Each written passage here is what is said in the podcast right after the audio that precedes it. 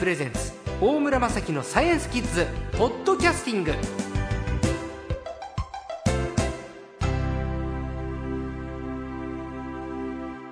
さあ今週の最高はですね3回目の登場なんですがエコパブリッシングの新淳平さんです。こんにちは。こんにちは。よろしくお願いします。よろしくお願いします。新さんは岩波ジュニア新書から21世紀はどんな世界になるのかという本を出してらっしゃるんですこれは国際情勢とか科学技術。だからあのそういったものだからまあちょっとサイエンスに関して伺いたいと思ってるんですね、はい、21世紀ってもう始まってますけれど、まあ、向こう、えー、あと80数年残ってますが、ええ、この間にどんな世の中になるのかということを、えー、予想された本なんですがその中で科学技術どうなるのかと。でこれラジオですからね。ラジオって聞く環境ってまあお部屋でもあるし、うん、お父さんの車の中で聞いてるキッズもいると思うんですよね。で車今世紀どうなるのかと。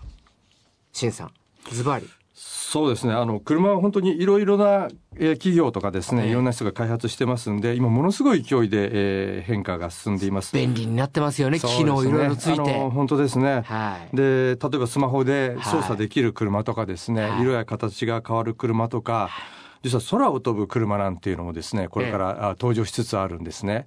ええ。ーそれは普通免許で空飛んでいいんだろうかそうですね。そこら辺の問題まだちょっとありましてですね、はい、あとその価格もかなり高いんですね。今出てるやつはですね数億するというのも出てましてですね、はい、まあやっぱりとてもじゃないけど普通の人では買えませんし、まあそのさっきの免許の問題なんかもありますので、はい、日本ではまだ全然そういうのは出てないんですけれども、まあこれからですねどうなるのかって非常に興味深いところではあります。まあ親父世代からすると車変わったなっていうのがまず燃費が良くなった。あそうですね。だからそのハイブリッドカーカーの登場で、ええ、その電池の持ちが良くなってすごく走行距離伸びたっていうのと、え、あとは運転席周りがスマホありきになってるっていうね。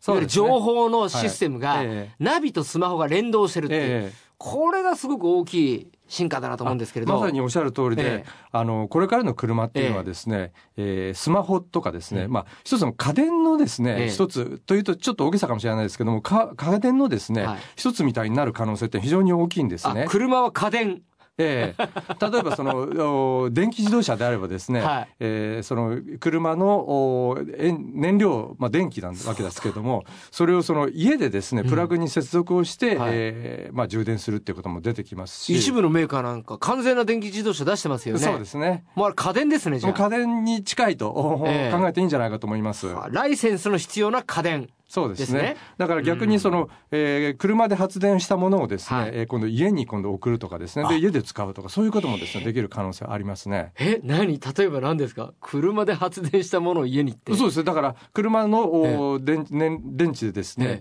ええ。ー、発電をしたものを、まあ、昼間走っててですね、ええ。ー、それをまあ貯めといて、であの家に送るとかですね。あ電気をですか？そうですそうです、そういうことも将来的にはできるようになるというふうに言われています。わあそうですか。で、このスマホに関してなんですけれど、ええ、スマホと一体型のカーナビなんかも出てるのと、はい、あとはね、オプションで車進化したなっていうのが、あの、何車線をもしまたいじゃったら、ええ、ダメですよとか教えてくれたりとか、ははは。あと前の車に追突しないブレーキのシステム、えあれも変わりましたよね。あのよくご存知ですね。今車好きですもん。あの今ですね、ええ研究開発進んでいるのがあの自動走行車とかですね、えー、自動運転車と言われるもので、はい、まあこれあの多くの自動車メーカーがすごい勢いで、えー、開発競争していてですね、えまあこの先ですね、えー、10年前後以内のですね、実用化っていうのが目指されています。であの自動走行車ではですね車のそのコンピューターとそれから道路なんかのに設置されたセンサー、はい、あるいはそのインターネット上の情報っていうのがですねインターネットの通信回線を経由して結びつけられることになるんですね。でそうするとどの道が今混んでいて、ええ、どの道がついてるとかあのどの道が工事やってますよとかっていうのをですねインターネット経由で教えてくれるようになるわけなんですね。うん。はいそうすると、えー、ここに行ってくださいっていうふうに言った場合に目的地に、えー、最も早くそれから最も安全に着くことができるような道を車自身が判断して、えー、進んでいってくれるっていうようなことが、まあ、将来的になんですけれども、はい、えー、実現するというふうに考えられています。それはなんか便利ですね。あの、ね、もうイライラして裏道裏道って、走っちゃいますけど、はいそうじゃなくて一番こうスマートな方法えでえ早く到達できる手段を教えてくれる。あその通りなんですよ。うんただまだあのいろんな問題がありまして、はいあのなんで完全にそのタクシーみたいにしてですね乗れるっていうのはまだまだちょっと先だっていうふうに言われてるんですね。はいで例えばの話なんですけども急にタンクタイヤがパンクすることってありますよね。でそんな時に車がコントロールできなくなっちゃって、まあ、ハンドルだけなんとか切れると。はいで右にハンドルを切るとですね、えー対向車線の大型トラックにぶつかっちゃって、はいでも左に逆にハンドルを切るとですね子供連れのはい歩行者を引いてしまうなんていうケースがあるとしますよね。はいでそういう時に、えーコンピューターにその判断って任せていいですかね？ダメ。ダメですよね。うん人間がやんなくちゃダメ。そうですよんね。そう。やっぱりそういう時のですね、はい問題っていうのをどうするかっていうのはまだはいなかなか難しいんですね。で、もしかすると第三の道もあるかもしれませんし、はいコンピューターに任せておくと、うん、二人引くとちょっとまずいから、じゃあトラックに突っ込んじゃうなんていうふうになっちゃうとですね、これはやっぱり嫌ですよね。今お話しいただいた目的地まで最短一番短い時間で行けるというのは、ハンドル操作も全部車がやってくれるというそこあそういう世界がええ今世紀中に来るんですか？あ来ます来ます。今世紀中と言わずにですねもっと早く来ると思います。ねここ数十年のうちには来ると思いますね。便利すぎでしょうでもでも今おっしゃった通り、えいもう不測の事態に対して回避するのは僕らドライバーしかいないので、ええ。そこはやっぱり人間がやんなくちゃダメですよね。そうですね。ただ、あの、将来的にはですね、えーそういうことも含めてできるようになるんじゃないかと言われています。恐ろしい今世紀21世紀。へえ。えそうするとじゃあ免許そのものって教習所行かなくて済んじゃうんですか？うーん。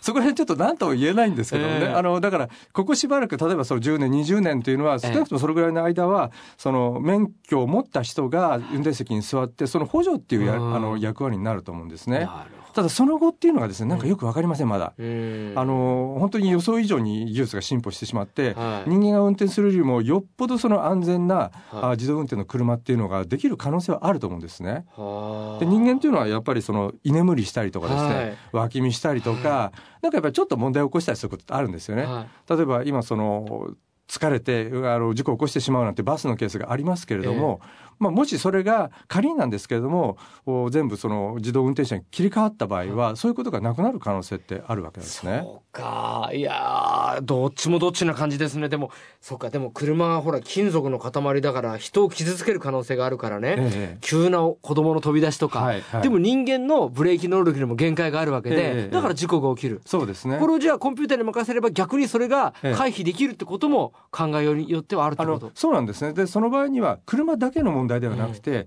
道路にいろんなセンサーがあのつけられることになると思うんですね。いろんな細かいチップがいっぱい埋め込まれてでそれがあこの子の動きなんか変だぞええ。とかですね、この子が、えー飛び出しそうだぞ。例えばその影に隠れて、えーそこから飛び出そうとしている子もいるかもしれないんですよね。